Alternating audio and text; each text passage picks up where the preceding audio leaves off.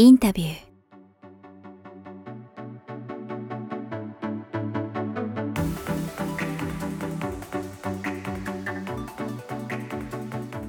さあ、えー、今日はですね、えー、歌人。はい。歌人。どっちでもいいと思います 今よ本番前に聞いたんですけど分からなくなりました、えー、歌人の、えー、岡本真帆さんに、えー、お越しいただいてお話を伺いたいと思います。よろしくお願いしよろしますくお願いします。さあ、えー、今日はですね私事で恐縮なんですけども映像をねこれ撮ってるんですけどもいつも、えー、スタッフの K 君が撮ってくれるんですが、えー、ちょっと急遽来れなくなってですね、えー、ワンオペということで、はい。えーこの画角も含めてちょっとテンパってるところをですね、えー、岡本さんがディレクションしてくださってあディレクションってほどじゃない、いやい。やちょっと右ですかねあっていうねはい、はい、なのでまあねあの普段クリエイティブなお仕事もしてらっしゃるので、まあ、あのとても助かったんですけども、えー今日はですね、えーこの水上バス浅草行き、えーこれは初めての歌手、はい。単単独としてはみたいなそうですね、かもうあの初めて出した書籍であり、はい。はい。まあ第一歌集ということで。はい、はい。えーこの水上バス浅草行きをメインにいろいろとお話を伺っていきたいと思うんですけどもこの僕が、えー、とちょうど買った時がですね多分、えーブックフェアえーで、えー見つけて買わせていただいた。多分7月か8月かぐらいだったと思うんですけど僕がこの持ってるのがですね第4スえー累計1万部です。やったということが書いてあって、はい。あのもう全然その、まあ、本の世界もですしいわゆるこれ歌集とかの世界も分かんない。僕でもその出版不況のこの中で、うんいや1万部ってすごいなと思いつつしかも多分その後も今どんな感じですか？今2万分になりました。倍じゃないですか。八釣りになりました。すごい。いやこれ本当にすごいと思うんですけど、はい。その単価としても異例中の異例ですよね。そうです。まあまあ謙遜ねされるからあれだと思うんですけど。でも確かに私も初めてだ出した歌集だったので、はい。なんかどれくらいがすごいとか最初わかんないままだったんですけど、うんうんうんどうやらやっぱり1万部は結構すごいみたいですね、はいはいはい。歌集の中で。そうですよね、はいだって今あのねその小説とかうん普通の実用書でも昔とイメージ違うから、んそうですね。その1万いってないのもありますもんね。うんうんうん確かに。はい、なので本当にまあねあのその異例のヒットということで、はい。まあ、それだけでも注目に値すべきだと思うんですけど、まあ、個人的にはねやっぱりこれ実際読ませていただいて、あのはいは恥ずかしながらそのブックフェアでこの、ね、版元76社さんの社社長さんがはい。直接売ってらっしゃって、はい、村井さんです、はい。村井さん見てますか？って、はい、でそれまであの恥ずかしながら僕正直あのすいませんもう今日先にあの言っちゃうんですけど、あはい。の短歌をちゃんと読んだことがなくて、うん。いわゆる詩をちょっとあの番組とかもあって、最近というかぐらいなのであの、まあ、俳句と短歌どっちがどっちだっけぐらいの、はいすいません、感じだったんですけど、えー村井社長に「何か詩でおすすめありませんか?」とまた不届きな質問をしたら「はい。い、やあのこちらがおすすめですよ」って言っていただいて。村井さんありがとうございます。そうなんですよ。でこれねサインサイン入りというかあの言葉も入ってて、はいはいはいはい。平日の明るいうちからビール飲むご覧よビールこれが夏だよということでね、はい直接書いてるんでで僕あのビールお酒飲めないんですけどあそうなんですか？なんですけどでもあ分かるわみたいな感じであの、まあ、ついつい買わせていただいてでまあ本当にやっぱりその何気ない日常を切り取るというか、うんうんその気づく感性と切り取る角度とまあそしてそれを共感させていただけるやっぱそこがすごいなって思わせていただいてなのでまあ今日ね、えーそこに実際いろいろ来ていただいたんで、まあ、はい。迫っていけたらなとは思うんですけども、まあ、そもそもですけど、えーこの水上バス浅草行き、えーまあ本当にオーソドックスですけどこのタイトル？これはなんでこの水上バス浅草行きなんでしょう？えーっとそうですね。もともはい。とこの中にですね、うん。まあ、連作といって、はい。短歌がいくつか、まあはい。5首から10首とか20首のボリュームで、まあ、一つの区切りになって収録されているんですけど、その中で「まあ水上バス浅草行き」っていうタイトルの、はい。まあ、連作を収録していて、うん。でこれが2020年の年末、はい。ちょうどコロナ真っ只中の年末なんですけど、その時に友人と一緒にですねあの、浜松町の日の出桟橋っていうところからもう描けますね はい、あそこからあの、水上バスが出ていて、はい。浅草行きのはい。船に乗ろうといはうお誘いをしてくれて、うん。で一緒に友人とそのお出かけをしたんですけど、はい。まあコロナだったのでなかなかちょっと一緒にどこかに行くとかっていうのはそれまで久しくやれてなかった中で、水上バスから見た景色とか、あのデッキで2人でお酒飲んだりとかはしてたんですけど、なんかそういうすごいあの楽しい体験だったんですよね。うん。うん。でそれがやっぱり自分の心の中に残っていたので、はい。良かった出来事として、うん。まあ、あの連作のタイトルにして、その日のことを、まあ、歌にしてたっていうのがうん。まず最初なんですけど、はいはい。まあ、そのタイトルをあの担当編集でその76社の代表である村井さんが、はい。なんかすごくいいですよねって言ってくださって。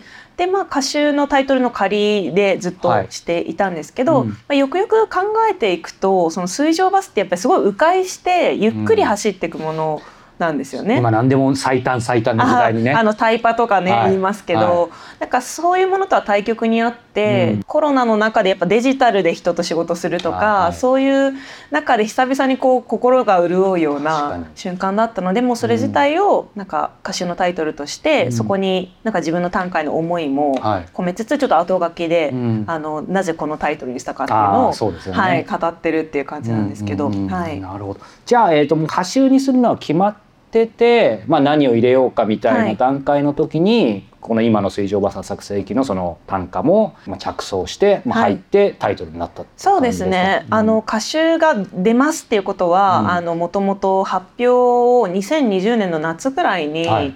していて、でうん。そこから徐々に歌をまあ2年かけて作っていたんですけど、その中で作った、うん。あの一つの連作っていう形です。へー。これ後で伺おうと思ったんですけど、あのいわゆるその単価はいうん。っていうのはどういう時に生まれるんでしょう？もう本当にケースバイケースかもしれないですけど。そうですね、えっと、机に座ってる時に生まれることもあれば、はい。電車でぼーっとしてる時に生まれる時もありますね。へーなんかその意図的に作るぞっていうモードで作る場合と、はぼーっとしててなんかこの瞬間単価にできるなと思ったらさっとうん。iPhone のメモ帳にメモしてみたいな感じのど2パターンあります。それはこう振り返ってみてももうたくさん書いてきたと思うんですけど、はい。どっちが後から振り返った時にクオリティが高いとか満足いくものかとかっていうのはあんまりなうい。ーんそうですね。でもなんかパッとひらめいたものって、うん。あの別のことしてて思いつくのって結構、こう魅力的に思えるというか、はい。机に座って書く時って、こういう方向性で作ろうって結構計算とそか意図して作るものなので偶然できるものの方が魅力的であってほしいなと思います。うんうん。最終的にははい。どちらも遂行していくので、うん。あそうか。はい、あのクオリティの差っていうのはあんまりないと思うんですけど、やっぱりこれが素敵だなって心が動く瞬間で言うと、その机に座ってない時に思い浮かぶ方が、うん。きらめいてるものがあるのかなってなるほど、思いますね。あやっ。ぱりそうなんですね、うん。まあ最終的には遂行するとおっしゃってたんで、はい。そこのクオリティの差はないとは思うんですが、はい、ちょっと僕もあのねあの書く仕事をしてるどうしてももうちょっと突っ込んで伺いたくなるんですけど、その世間的なというか、うん。読者の方の評価としてまあやっぱそういう声も入ってくると思うんですけど、振り返るとそれは差はないですか、ないですね、うん。今それで言うとこの私の代表歌と言われる歌で「はいはいあの本当に私でいいのあズボラだし、傘もこんなにたくさんあるし」っていう歌があるんですけど、これは「傘」っていうお題で短歌を作ろうってはい。決めて作ってる中でできた歌なんですよね。はい、そのまあきっかけとしては自分の,、あの住んでいたアパートうのん。玄関に死ぬほどビニール傘があって、これを歌にしようっていうところから、まあ、ちょっとドラマというか、そのストーリー仕立てにしていった。っていう感じなんですけど、うん。その着想自体はその身近なはい傘がいっぱいあるっていうところからはい。広げていったので、はい。なんか歩いてて思いついたとかではなくて、なるほどねでもまあなんか机に向かって書いてる中で、は企画でよくブレストとかってありますけど、その短歌作る時も結構ブレストを私はやっていて、うん傘っていうもので連想するものっていう中から、ワクワクするものを見つけたっていう感じだったのでへやっぱり遂行がものを言うのかもしれません最終的に整えていくのが、はい。ーちなみにねあのもう傘がたくさんある人のイメージがついてそれがちょっとね、あの嫌なので1本しか持たないっていうのをあどっかの週刊誌に書いてありましたけど そ,、こからさらに多分今半年が経ってるんですけど今もはい、変わらず、いやなんかやっぱりあのあんまり天気予報見ないんですよ。ですね。朝、はい。晴れてたら今日は晴れだろうとあ思っちゃう。一緒です、はい、一緒。しっかり持ってる人は持ってますよねいつもね、はい、でなんかその折りたたみ傘とはか持ちたくないタイプなのはいはいはいで荷物が増えちゃうから。だから身一つで出て行って、はい。出先で振られて、はいすごいぐねねってなりながら、はあのビニール傘買っちゃって、今4本ぐらいにまたなっちゃったので、はい。ちょっとあの1本人にあげたりとあかー。シェアリングできるかもしれないですね。そうですね。はいはいはい。そうなんだ。まあやっぱ今遂行がものを言うっておっしゃいましたけど、まあすみません。なかなかねこう歌人の方にこうお話が伺う機会なんで興味津々なんですけど、遂行もですし今のブレストもですけど、なんかお話があって意外とどうでしょう？遂行ブレストもどこをもって遂行ブレストってあるかもしれないですけど。一人じゃない時もある。いや一人でやります。あもうそれは即答でしたね、はい。そそれはあの人によっては例えば小説家の方にお話がかかってて、まあ、ブレストは置いといて、うんうんうん。遂行なんかも自分の奥さんに必ず見せる見せないみたいな村上春樹さんとかね、はいはいはいはい。あーありますけど、うん。その辺は一人っていうのはやっぱり何かあるんですうか、んまあもしかしたらそこは小説とか脚本とか他の芸術の場合は、うん。まあ構成だったりええ。表現の元となる部分の構成って結構重要だったりすると思うんですよ。まあはい。尺というか長さ的にも、まあうん文章、エッセイとかもそうかもしれないんですけど、はいはいはい。短歌の場合は31音ですごく短いので、うん。結構アイデアと表現がほぼ一致していると言ってもいいのかなって私自身は思っていて、なのでそのネタまあ31音ってそこまで複数のネタって入れられないので。あー確かに。なんかそこを選ぶのは結構一人でできるかなっていう感じで、ね。まあ、ただその遂行していったものの中で、はいここの下の句もっといいものできそうですはい。ねとかって編集者さんからうん。フィードバックいただくことはなんか稀にあるんですけど、うん。もうほぼ一人であ仕上げるとこまでねはい、これちなみに、えー、ともう遂行しても変わらないものと遂行して変わった、えー歌ってまた割合ざっくりとしてこの本の中でどのくらいですか？えー、あでも全部その最初に作った形とは違う形には絶対しているので、うんあ31音にはい。なるべくぴったり当てはめたいなと思った時に、ね。はい、その語順を変えるとか、はえっと、視点をその一人称じゃなうん。く三人称に変えてみるとか、うん結構必ず遂行はしてるので、はい。なんかサラサラっとこうなんか短冊にサラサラって書いてできましたっていうのはないです。あそうなんです、ね。はい、まあでもたまにそのはい。一発でできちゃうのもあるんですけど、はいはいはいあのできた時って、うん。これ以上もう直すところないなって自分でわかるので、まあ大体直してますね、はいはいはいはい。まだやれるなみたいな、えはい。今その31文字になるべく収めるってあって、あの素人の質問で恐縮ですけどやっぱり結構こう今回インタビューするにあたって他にもあの歌集を他の方のも読ませていただいたんですけど、い、わゆるその31文字に収まらないのも結構っていうか、むしろなんか見るとそうじゃないのもあると思うんですけどあーそうですね。その中で、まあ、逆にあの僕が書かないくせに言うのもですけど、はい僕結構そういうのきっちりしてる方がみ読んでて気持ちいいので、うんうんうん初めて岡本さんの拝読した時にはい。すごくその辺がやっぱりきっちりというか、はい。してるのですごく、まあ、個人的にはよ読みやすかったんでうんうんその辺あのなるべくそこに収めるようにっていうのはやはりご自身の中で大切にしてることなんですか？そうですね。なんか短歌はやっぱり定型って言って、うん。そのまあ五七五七七って決まっている方があるので、うん。その決まった方の器にどう題材を載せるかっていうあの表現だと思っているので、はいなんかなるべく私は逸脱したくないなと思っていて、まあ、逸脱しないことで、うん。やっぱりもともと持っているその器の力が出てくるなと思うので。なるべく定型を守るっていうまあ、うんそれは最初短歌って一体何なんだろうって私も迷いながらずっと作ってたので、でもはい。ぴったり31音だったらうん短歌なんじゃないかって思って、うんまあ第一歌手なので結構その初期の歌とかも入ってるんですけど、まあ、かなりその31音に近づける、うん。なるべく字余り字足らずにはしないっていうのは、あの意識してたとこ、なるほどね。まあ、でも今後は結構もしかしたら逸脱するかもしれないですし、まあ最近作る歌だとはい。その初句、えー、と7音とかだからうん。七七五七七とかそういうのも全然あるし熊たがりすごいしてる。はい熊たがりっていうのはそのあの2句目から3句目とうん。かその音がかかる区切れがない状態でいくようなものなんですけどはい。そういうのももうあのやってるんですけどうん。まあなんかそれが手張りでいうところのこう破ってる状態というかまずやっぱ型を守るところから自分はやろうと思ったので。あの特にこの歌集においては定型遵守してる方だと思います。なるほどじゃあまああのね短歌をこれから読む、まあ、僕僕みたいな人にとって、まあそういう意味ではすごくねそういう意味でも入りやすいそうですね、でもなんかその定型の話って結構難しくて、この歌詞を読んだら定型感覚が薄いっていう人もいるんですよあそうなんですかそれは多分五七五七七じゃなくて、はいはいなんかえっと、665とかなんかちょっとあ。その熊たがりすることで微妙にずれてるものとかが、はあの 定型と違うっていうあの考えの方もいますし、もうすごい定型守ってるよねっていう人もいるので、うん。それはなんか個人のなんか感覚に近いと思うんですけど、まあ、31音が多いと思います。なるほどね、はい。ありがとうございます。あの僕も本当にこれ楽しく読ませていただいたんですけども、はい。せっかくなんで今ね、まあ、その定型のことだったり遂行のことブレストのことも出てきたんで、はい。まあ本当にどれもねあの自分の子供のように可愛い歌というか詩一首一あ首数える時の単位が一首二首なんですけど、はい。えっとよ呼ぶ時は歌です。なんですね。はい、俳句ははい。一句、はい。句って言うんですけど、はい。短歌の場合は一首で歌っていう。はいはいはい。あですみません。質問しながら自分でもう一個質問かぶせちゃったんですけど、あ,、あはいはいはい。の先ほどもありましたけど、はい。僕はあのこの一行がまあ一首だと思うんですけど、うんうんはい。その上に、うん。テーマというか、はい。あるじゃないですか、はい。これだからその上のテーマっていうのは主じゃないんですあそれは連作のタイトルです。連作のタイトル、はい。そうすると基本的な話で恐縮なんですけど、は連作っていうのが短歌におけるこれもまた基本形ではあるんです。つまり一種だけで成り立つみたいな短歌っていうのもある、あそうですね、例えば最近その木下達也さんの、えっと、最新の歌手で「オールアラウンドユーっていう、はい。あの歌手があるんですけど、はい。あれはもう連作の形を全く入れていなくて、うん。全部が一種一種で独立していて、うん。1ページに一種っていう形なので、はい。まあ、そういう形式を取る方もいますね。うんまあ、歌集だと結構その連作で入ってることが多いんですけど、はい。うん。まれにあの連作名が歌集名と一緒で、い。その後ずーっと全部短歌が続いてて区切りがないっていうタイプのものもあります。あなるほどね、はい。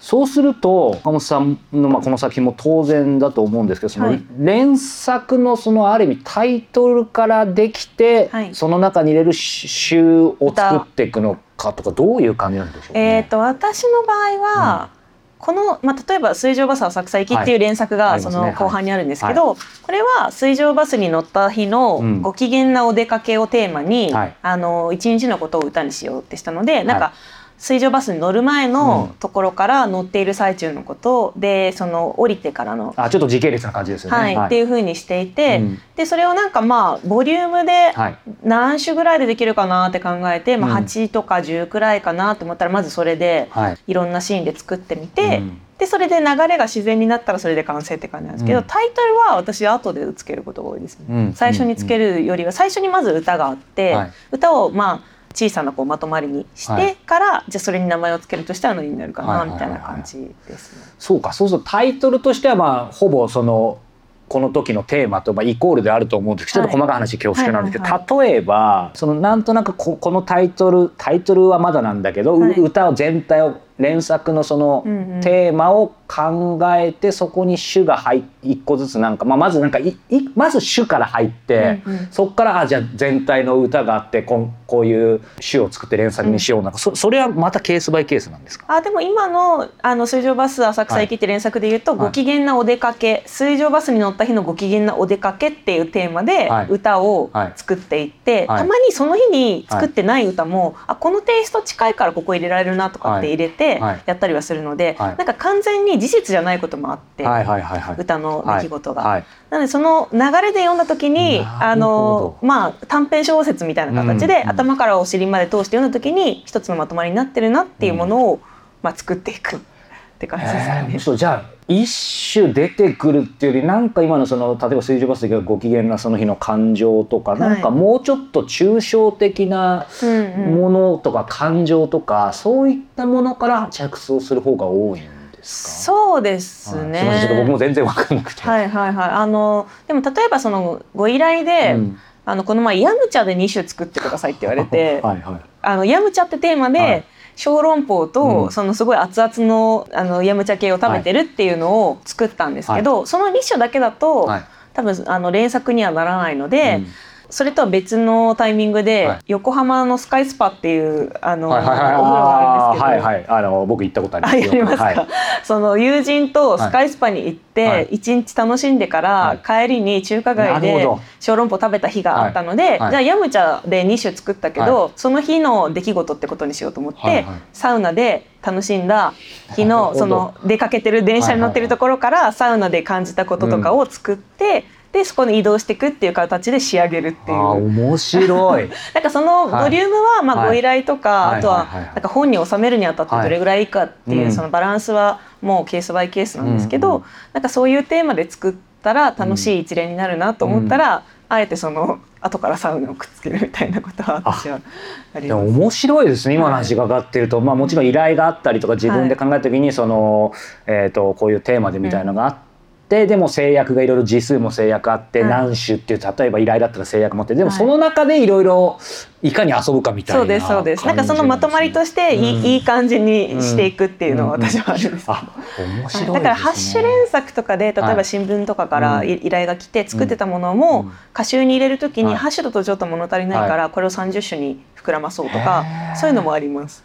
じゃあもう本当に一言でた短歌歌ってても全然いろいろ変わっていくというかできることがあるってことですね。まあなんかまああくまで一種一種の歌の良さとか、うんはいその骨格がちゃんとしてるかみたいなことの方はまず大事なんですけど、でもそれをやっぱ読んでいただくにあたって、あのどういうまとまりにしていくかっていうのはまた別の、なんかパズルのような楽しさがあるかなと思います。あありがとうございます。非常になんかよく理解できました。い、つも、えー、インタビューをご視聴いただいてありがとうございます。えー、この度スタートしたメンバーシップでは、えー、各界のトップランナーから戦争体験者に至るまで2000人以上にインタビューしてきた僕が、えー、国内外の取材、えそして旅の中で、え見つけた人生をアップデートするコンテンツをお届けしていきたいと思います。えここでしか聞けない特別インタビューや秘蔵トークにもアクセスしていただけます。え随時これは面白い、これはいいんじゃないかっていうコンテンツも、えアップデートしていきますので、えそちらも含めてどうか今後の展開を楽しみにしていただけたらと思います。えなお、えいただいた、え皆様からのメンバーシップのこの会費はですね、インタビューシリーズの制作費だったり国内外のインタビューに伴う交通費宿泊費その他、えー、取材の諸々の活動経費に使わせていただきたいと思っています、えー、最後になぜ、えー、僕が無料で、えインタビューを配信し続けるのか少しだけお話しさせてください。この一番の理由はですね僕自身が、え人の話によってうつや幾度の困難から救われてきたからです、えそして何より、え国内外のたくさんの視聴者の方からこれまで人生が変わりました、え前に進む勇気をもらいました。救われましたという声をいただき続けてきたからに他なりませんこの声は、え世界が、まコロナ禍に見舞われた2020年頃から、